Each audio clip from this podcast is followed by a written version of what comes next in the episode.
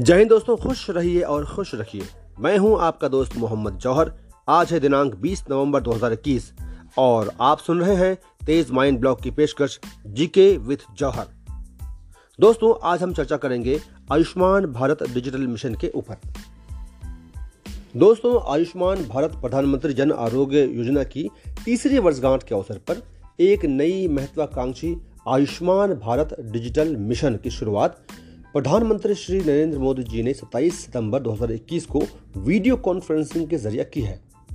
इस योजना का उल्लेख प्रधानमंत्री जी ने 15 अगस्त 2020 को स्वतंत्रता दिवस पर राष्ट्र के नाम अपने संबोधन में भी किया था। इस मिशन के तहत देश के नागरिकों को एक डिजिटल हेल्प आईडी प्राप्त हो सकेगी, जिसमें हर नागरिक का स्वास्थ्य रिकॉर्ड डिजिट रूप से सुरक्षित रखा जाएगा। इससे स्वास्थ्य संबंधी पुराने रिकॉर्ड खोलने का झंझट नहीं रहेगा, क्योंकि सभी रिकॉर्ड डिजिटल रूप में जमा हो सकेंगे।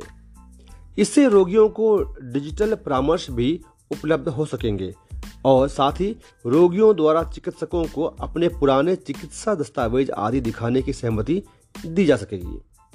योजना की लॉन्चिंग के अवसर पर केंद्रीय स्वास्थ्य एवं परिवार कल्याण मंत्री श्री मनसुख मांडविया ने कहा कि आयुष्मान भारत डिजिटल मिशन का यह कदम देश में स्वास्थ्य सेवा क्षेत्र को बदल देगा और सभी नागरिकों के जीवन में क्रांतिकारी बदलाव लाएगा। दोस्तों, ज्ञान को छुपाकर मत रखिए, ज्ञान बांटने के लिए है। अतः इस एपिसोड को ज़रूर शेयर कीजिए और अपने विचार कमेंट बॉक्स में ज़रूर डालिए। धन्यवाद। जय हिंद, जय भारत।